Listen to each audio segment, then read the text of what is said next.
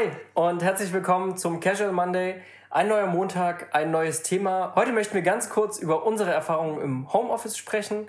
Wir haben das äh, in unserer Kultur schon, schon lange integriert, dass wir remote arbeiten. Jetzt wurden wir dazu gezwungen, noch remoter als vorher zu arbeiten und ja, ein paar Einblicke gibt's jetzt. Wir waren natürlich vorher schon remote unterwegs viel, aber was aufgefallen ist im Team, es fehlt dieser persönliche Kontakt. Ich denke, das ist vielen aufgefallen. Das ist einfach so ein Punkt fehlt, wo man sagt, man holt sich mal einen Kaffee und steht eine Minute im Gang zusammen und äh, diskutiert das eine oder andere, vielleicht auch nur was ganz Privates irgendwo an einer gewissen Stelle. Und diesen, diesen ganzen persönlichen Kontakt, den kriegt man auch irgendwie nicht so ganz rüber über ähm, tolle Kommunikationskanäle wie Slack. Selbst wenn man den ähm, Channel zufällig, den vielleicht ein oder andere ganz neu entdeckt haben für sich jetzt in dieser Zeit, die überhaupt das erste Mal Berührung hatten mit solcher Software, ähm, selbst wenn man denen kontinuierlich folgt, ist es halt eher wie der Meme-Channel auf Instagram und weniger wie die eigentliche zwischenmenschliche Kommunikation, die im Büro stattfindet, weil die ist ja auch nicht immer nur lustig. Genau, aber was haben wir zum Beispiel gemacht? Wir haben mal das ein oder andere Rezept geteilt im Zufällig-Channel. Wir haben uns auch mal am Wochenende ein Bild reingesendet, wenn man so möchte. Und ja, das so ein bisschen bespielt einfach in der Richtung. Ja, ganz so viel zu vorher hat sich eigentlich nicht geändert. Wir haben schon immer ja, remote von zu Hause aus, von Cafés, von Bibliotheken aus gearbeitet. Und jetzt kam halt dazu, dass man sich gar nicht mehr treffen konnte. Wir hatten regelmäßige Termine wöchentlich, um uns einfach physisch zu sehen, weil da bestimmte Sachen ganz anders diskutierbar sind und weil man auch mal frische Ideen findet. Aber was auffällt, ist, dass ein Online-Video-Meeting ein hohes Maß an totaler Effizienz mit sich bringt und dadurch viel, was ein Meeting in echt ausmacht, das Vorgeplänkel, die ja den Cooldown irgendwie danach, den es automatisch gibt, ob man den nun kultiviert oder nicht, den gibt's immer. Ähm, dann äh, das fehlt wirklich. Das, wir haben auch eine Kollegin im Team, die hat vorher ganz, die haben wir quasi onboarden müssen jetzt im Homeoffice und die hat vorher in einem Großraumbüro gearbeitet und ähm, für sie ist das einerseits aufgefallen, aber andererseits, was ihr gut gefallen hat, ist diesen individuellen Arbeitsplatz für sich mehr zu gestalten und mehr Freiheiten zu haben, was auch ihren Arbeitsort im Raum angeht, was in einem Großraumbüro ja meistens eher nicht so der Fall ist. Was haben wir vermisst? Was haben wir vermisst? Einander haben wir vermisst. Ganz, oh ja, ganz stark. Und äh, das wird auch so das erste und wichtigste Learning sein, so toll remotes Arbeiten ist und sich selbstständig einteilen zu können und einen Ort auszusuchen und eine Zeit auszusuchen. So dieses Persönliche, das muss stattfinden. Und sobald das wieder möglich ist, dann werden wir das auch forcieren, dass man sich einfach wieder physisch trifft und da ja, gemeinsame Zeiten verbringt. Ja, die Bierkästen sind schon äh, geordert quasi, die stehen schon kühl, gekühlt bereit.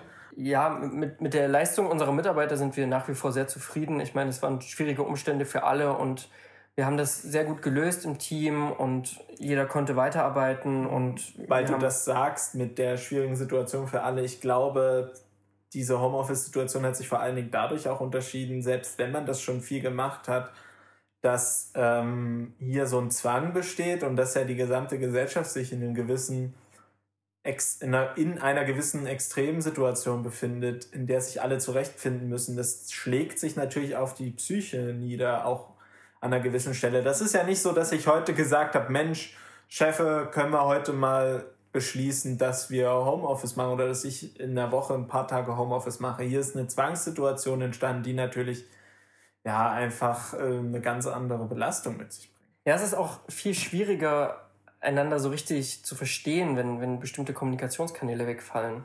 Und da die muss, wo du das sagst, muss ich mich erinnern äh, an meinen Biologieunterricht in der 10. Klasse. 80 Prozent der Kommunikation sind nonverbal. Und das, äh, denke ich, hat man schon, merkt man schon sehr.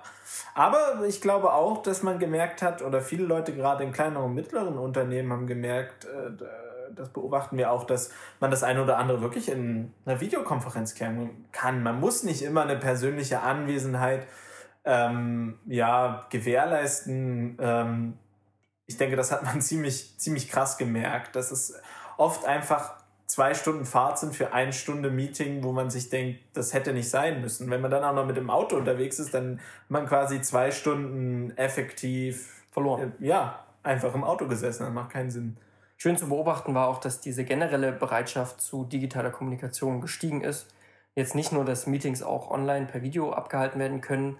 Das ist ein guter Punkt, Hagen, weil ich denke, die Leute ähm, haben gemerkt, dass man solche Methoden der asymmetrischen Kommunikation, die sie in ihrem Alltag benutzen, in ihrer privaten Kommunikation halt auch in den Berufsalltag transferieren kann und dass das sinnvoll ist, thematisch sich gezielt auszutauschen und nicht über 20 ReWG äh, AW E-Mails so. Und ähm, das, äh, glaube ich, hat die Krise gezeigt, dass dieser Transfer, wo vorher so eine Lücke war, wo ich äh, drüber stand, das nie verstanden habe, warum diese Lücke da ist, sich doch ähm, schließt irgendwo. Aber halt, es hat diese Situation vielleicht dazu gebraucht, ich weiß es nicht. Ja, und auch äh, wie, wie schnell so eine Transformation vonstatten gehen kann und plötzlich Bewerbungsgespräche beispielsweise per Video stattfinden können und man nicht unbedingt, ja, wie du sagst, zwei Stunden tote Zeit für eine Stunde ähm, effektives Meeting zu haben. Sehr, sehr spannend. Ähm, wenn man auch sagen muss, Homeoffice ist nicht gleich agiles Arbeiten oder digitale Transformation. Ja. Es ist ein Bestandteil von dem Ganzen, aber trotzdem liegt noch eine Menge Arbeit vor, vor dem Mittelstand und, und auch vor uns. Ähm, Videokonferenzen sind für mich immer noch nicht da, wo sie sein könnten. Ich habe eher das Gefühl, seit die Technologie irgendwann in den 30ern und 40ern erfunden wurde, hat sich da nicht viel dran geändert. Ich denke auch, das ist ganz interessant, das mal auch so zu benennen, weil alle feiern gerade, oh, Digitalisierung und äh, wir haben es, äh, diese Transformation ist so schnell und so gut. Ähm, gut, es ist sicherlich auch nicht die einhelligste aller Meinungen, aber du hast da absolut einen Punkt, wenn du sagst, okay, das ist nicht gleich alles dasselbe. So, also man muss schon schauen, welche Qualitäten stehen dahinter, welche was bedeutet das überhaupt, ne, in diesem Unternehmen dieses Homeoffice zu implementieren? Also gerade was man, was Agilität und so weiter angeht, das ist halt wirklich nicht einfach nur Homeoffice und einen Chat zu benutzen. So.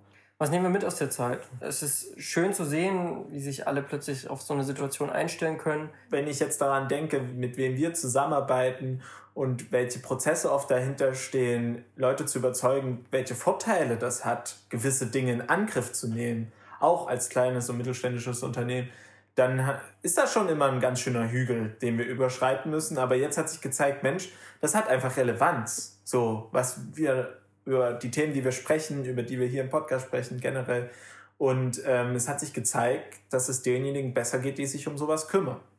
Und ähm, für mich ganz persönlich nehme ich mit, ich muss wirklich stark auf meinen Tagesablauf achten, ähm, wenn ich nur remote unterwegs bin. Ja, man hat nicht so diesen Anfang und das Ende, wenn man eine Örtlichkeit äh, betritt und verlässt. Dieser, dieser klare Schnitt fehlt einfach.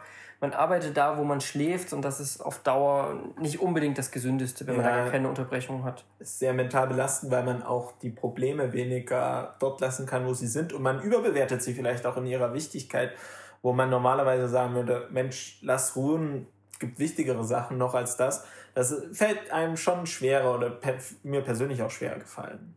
Wir haben jetzt viel darüber gesprochen, was uns bewegt hat in dieser Zeit, auch einfach mal so frei von der Leber weg, würde ich sagen.